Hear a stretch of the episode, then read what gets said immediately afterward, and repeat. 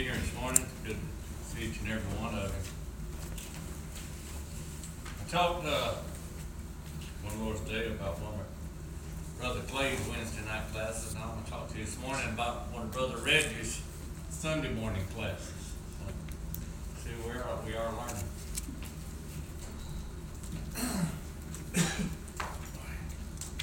You know, salvation, we talked this morning about how we're supposed to go out we talk about regularly, should, and talk to people about their salvation, not only be concerned about our own, but those around us. But so, salvation has been found in many unlikely places. I mean, men's hearts have been warmed by God's love in Antarctica and their bodies baptized in the deserts. Christ has been confessed in Muslim countries where it's risking uh, persecution, also in the communist nation where God had already been declared as dead. We know that our God is still alive. Now, missionaries have found a single receptive soul among the, the millions in urban population centers and youth centers and homeless shelters and all, converted whole villages in Earth's most remote extremities. In other places, battlefields and even barrooms have often hosted some uh, Bible classes.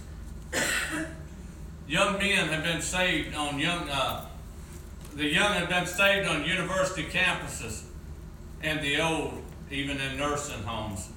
The illiterate have been drawn to the friends of sinners, but the university professors have been brought to the teacher of the Nazarite, our Lord Jesus Christ. Many have just entered the age of accountability, choose to continue to follow Christ.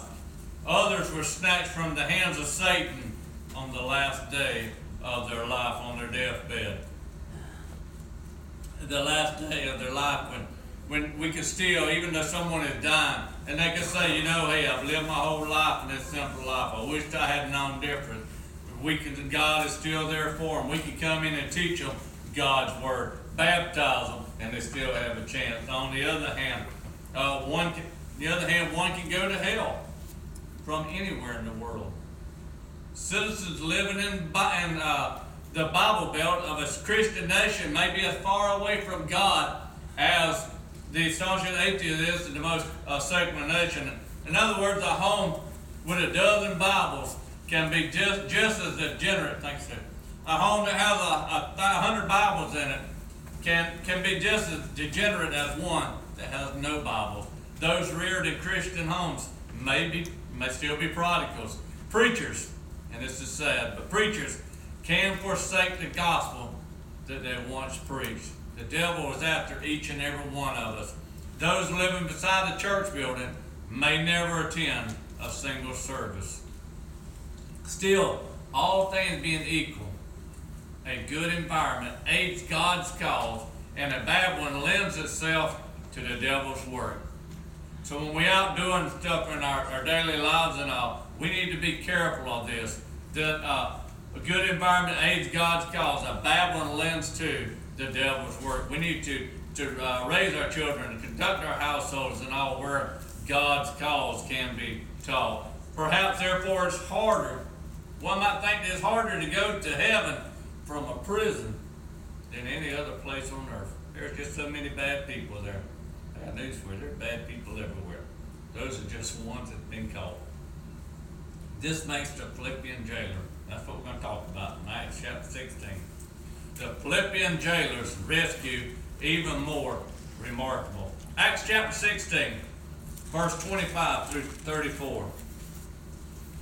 says, And at midnight Paul and Silas prayed and sang praises unto God. And the prisoners heard them. And suddenly there was a great earthquake, so that the foundation of the heavens were shaken. And immediately all the doors were open, and everyone's bands were loose. And the keeper of the prison, waking out of his sleep, seeing the prison doors open, he drew out his sword and would have killed himself, supposing that the prisoners had been fled. But Paul cried out with a loud voice, saying, Do thyself no harm, for we are all here. Then he called for a light and sprang in and came trembling and fell down before Paul and Silas and brought them out and said, Sirs, what must I do to be saved. And they said, Believe on the Lord Jesus Christ, and thou shalt be saved in thy household. And they spake unto him the words of the Lord, and to all that were in his house. And he took them the same hour of the night, and washed their stripes, and he baptized, he and all his straightway. And when he had, th- had brought them into the house, he set meat before them, and rejoiced, believing in God with all his house. This man, having his prisoners safely locked away for the night, thought he'd done his job, everything was done, went to sleep neither respecting nor desiring rescue is in uh, 6, Acts 16, 23 and 24. Where it said, And when they had laid many stripes upon them, they cast them into prison, charging the jailer to keep them safely, who having received such a charge, thrust them into the inner prison and made their feet fast in the stocks. Now he's comfortable with his surroundings and all. He gets good, then go on sleep, everything's good. But it says about midnight, the startling event began unfolding that forever changed his life. In other words, he, he's going to find life at the brink of death. It all began with an earthquake. Awakening, his first thoughts were of the prisoners. Seeing the doors open, he assumed what any warden or jailer would, have, uh, would expect. They've escaped. His second thoughts were of the consequences. Now, this probably wasn't the, the same consequences of, well, there goes this year's bonus or no budget, you know, no uh, promotion from me for now variety. But it was a more serious thought. Guards who let their prisoners escape were executed, we see in Acts 12 and 19. Just didn't let the prisoners escape, somebody had to pay. He knew how this would play out. He probably knew there'd be an interrogation.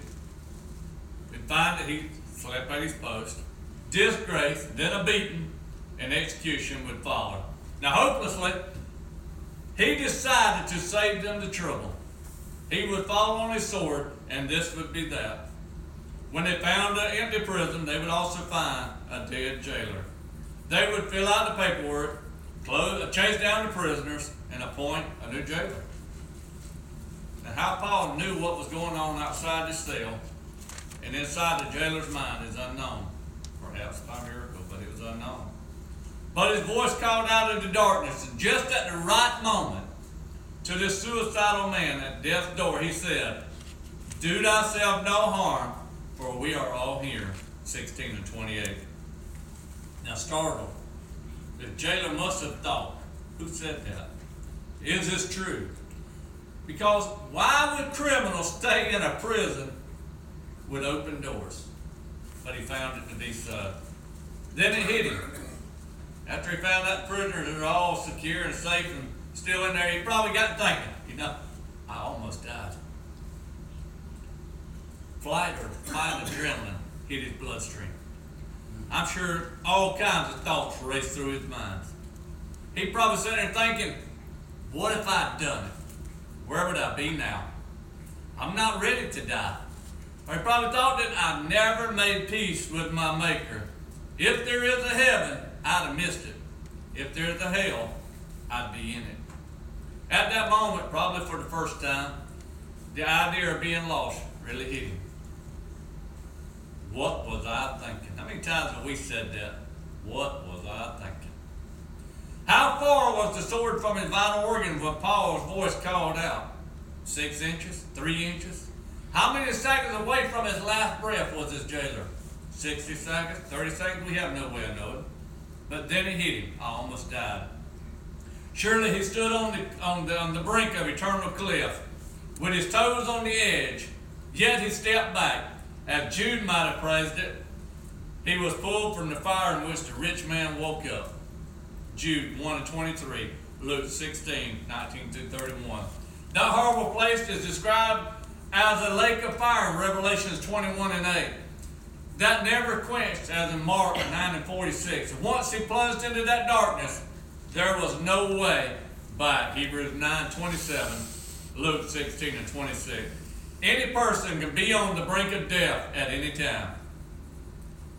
You might be on that highway in Atlanta when I'm coming down it backwards.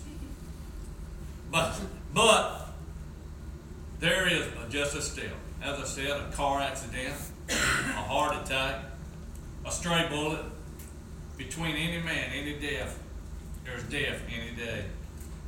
We are wise to prepare and stay prepared.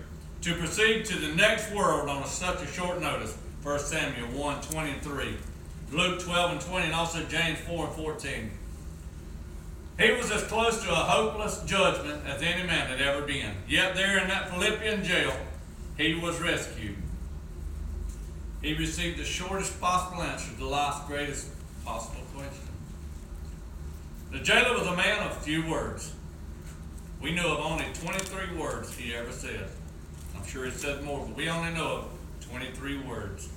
But among them is this question Sirs, what must I do be saved? What if someone come up to you or stop you out on the street and ask you, What do I need to do to be saved? Will we know what to tell them? Or will we just say, Well, you know, read your Bible and go on our ways? Would we be willing? Would we have the love in our hearts for them? Or would we say, Well, I, got, I don't have time right now, but come church Sunday and tell me where church is? Brother Rich pointed out in our Bible study, we're supposed to be ready at all times to talk to people. Now, some of them's just trying to trip you up, of course, but it's not up to us to judge. Maybe it was taking the time and earnestly and lovingly trying to help that person that's trying to trip them up. It might trip them up, and they their salvation is found. But anyway, the Bible contains about 3,300 questions. I've, I've come across a little statement thing. I didn't actually count them. But it says that the Bible contains about 3,300 questions. But this is the greatest of all. No poet, philosopher, scholar, anyone has surpassed this short, simple uh, question. It is the greatest because it is universal, according to Romans 3 and 23. Personal. It's about our deepest need. It deals with the longest duration and implies both divine grace and human responsibility. Now, Acts 16 and 31 is one of the greatest verses of the Bible. God's brief answer to man's deepest question has two parts. First of all, it has a part, a blessing. You will be saved. it also has a condition. We are to believe in the Lord Jesus.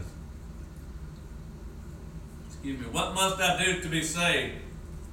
Is asked three times in the book of Acts. Acts 2 and 37 by the Jews on Pentecost. Acts 9 and 6 by Saul of Tarsus. And we see here in 16 and 30 by the jailer. Now, surprisingly, each time a different answer was given. in Acts 2, to the Jews, Acts 2 37 and 38, they were told to repent and be baptized, every one of you. To Saul, arise and be baptized and wash away thy sins, Acts 9 and 6, 22 and 16. And here to the jailer, Acts 16 and 31, he was told to believe on the Lord Jesus Christ. Now, combined, there are three answers believe, repent, and be baptized. Everyone must make the same trip, but some are just further down the road than others. In other words, we might ask, well, why There's three answers to this uh, simple question? Does God have no definite plan to save? Does he require different things? The answer is no to both. He is always fair and equal, Acts 10 and 34 and 35, Romans 2 and 11. Everyone must make the same trip. Some, as I said, are just further down the road than others. Suppose, let's say you were on the road from, uh, you were going to Odum, from Jesup to Odum, and you go a little way and you stop and ask someone, hey, how far is Odum from here? And they'll tell you, oh, about 10 miles, 8 miles. And then you go on riding your car a little further down the road, and you ride along, you stop and you ask someone else, hey, how far is Odum? They're going to say about 4 miles. A little further down the road, they're going to say, you only got about a mile. The same question received three different answers, but all three of them was correct. A senior, might, a senior in high school might ask, what must I do to attain a PhD? Their advisor replies, well, first of all, finish high school. Get a college undergraduate degree, then a master's degree. After that, apply to a doctoral program. a college graduate would ask this same question, but he wouldn't be told to graduate high school and enroll in college. He's already done these. One with a master's degree would even get a shorter answer. The same is true regarding our salvation. Those on Pentecost believed, Acts 2 and 37. So they were told to repent and be baptized. Saul had believed and repented, Acts 9, 5 through 9. So he was told to be baptized. The jailer had done none of the three. Believe was the first thing he had to do. So Paul told him that. Yet, like the blind man who said, Who is he, Lord, that I might believe on him? John 9 and 36. The jailer needed more information. He didn't know this Christ. He had probably never been to a church service or heard a good gospel sermon. When his household arrived, Paul taught them the word of the Lord, 16 and 32, explaining who Jesus is and what he requires. We can know that he taught them by simply observing what they done. said between midnight and sunrise, they completed the same three requirements as the others, believing 16 and 34. Repenting, indicated by washing the stripes, 16 and 33. And baptism in 16 and 33, resulting in salvation. Service and rejoicing, 16 and 34. Now the jailer went from a pagan life to a Christian in less than six hours. That not that might be the all-time record, but it was still it was done because someone concerned enough, loved him enough, and obeyed God's word by being a teaching to him. Now, in some ways, he is the most remarkable conversion in the New Testament. Pentecost was larger, was accompanied by a greater miracle, but conversion was a natural progression from Jews looking for the Messiah. Once convinced that Jesus is Christ, Acts 2 and Galatians 3 and 26, conversion to Cornelius, although he was a Roman, is less surprising than he because he had been exposed to Judaism and was sympathetic to the true God, Acts 10. Now Saul of Tarsus was a more noteworthy turnaround, but a devout person turning to pursue a better uh, religion is not unheard of in Acts 9. Yet this Roman jailer would never have read Jewish prophecies. Probably Philippi was nothing like Cornelius' post in Joppa. He was not a devout man looking uh, for a life path. He simply desired salvation enough to make a drastic change literally overnight, Matthew 13 and 44. The jailer was baptized the same hour of the night, which was sometimes after midnight, Acts 16, 25, 33. The church would meet in Philippi the next Sunday, 16 and 40. But he did not wait a few days. It would have been easier after daylight, but he didn't even wait until the sunrise. This decision reflected his wisdom and taking advantage of the opportunity we see in Ephesians 5 and 16. Paul would have been released and moved the next day. It's consistent with baptism's purpose. Why wait to be saved? Mark 16 and 16.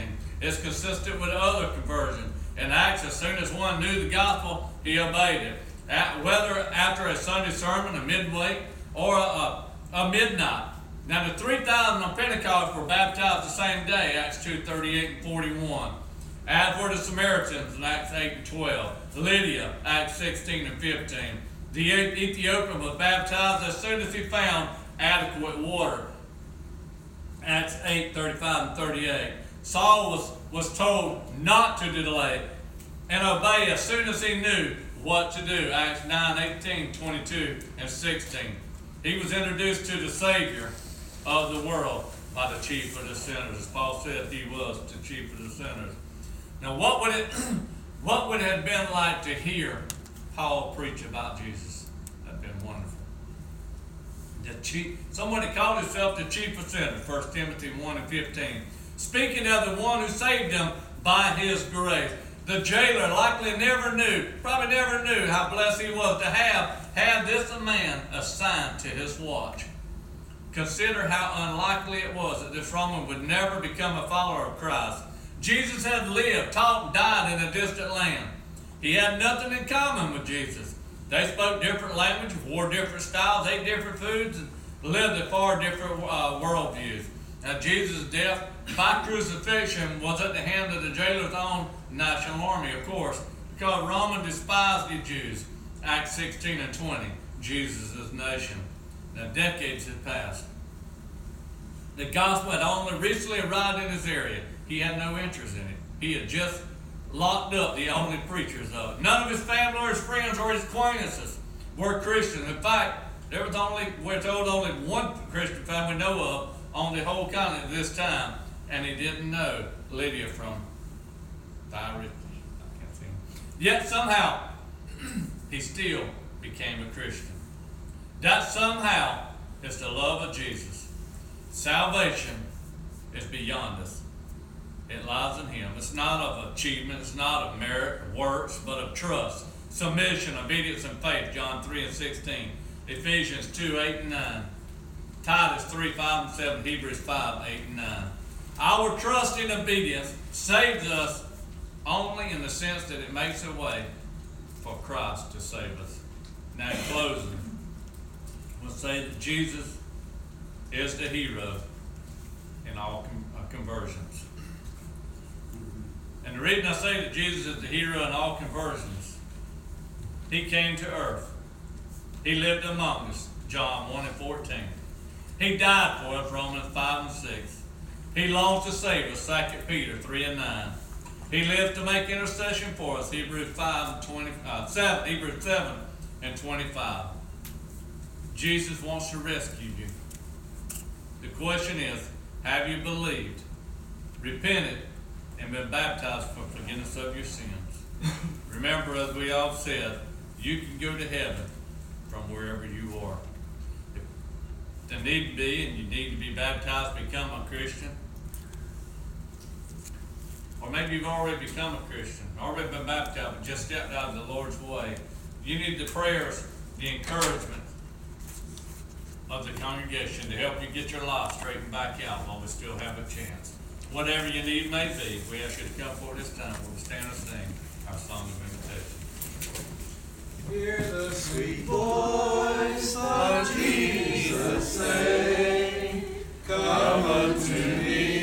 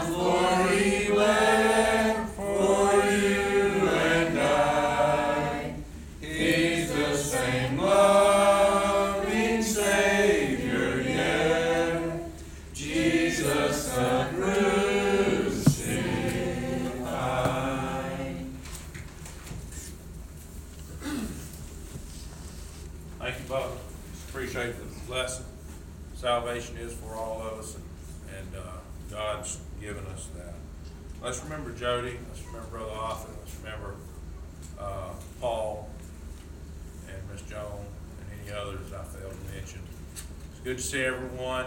Uh, we've got an exciting week this week, starting seven o'clock Wednesday night. And, uh, let's, uh, support that. I think you'll enjoy Nathan.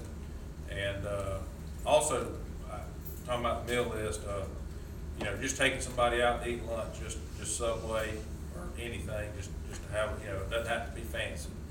Um, I, I still remember, you know, uh, eating beans and rice, and, uh, you know, and so that's okay too. Nothing, it doesn't have to be fancy, this is brethren, and, uh, I don't think Paul had fancy, so let's remember, we don't have to, we're, we're here to be brothers and sisters. Nothing else, Brother Herman, you listen to prayer? Heavenly Father, we thank you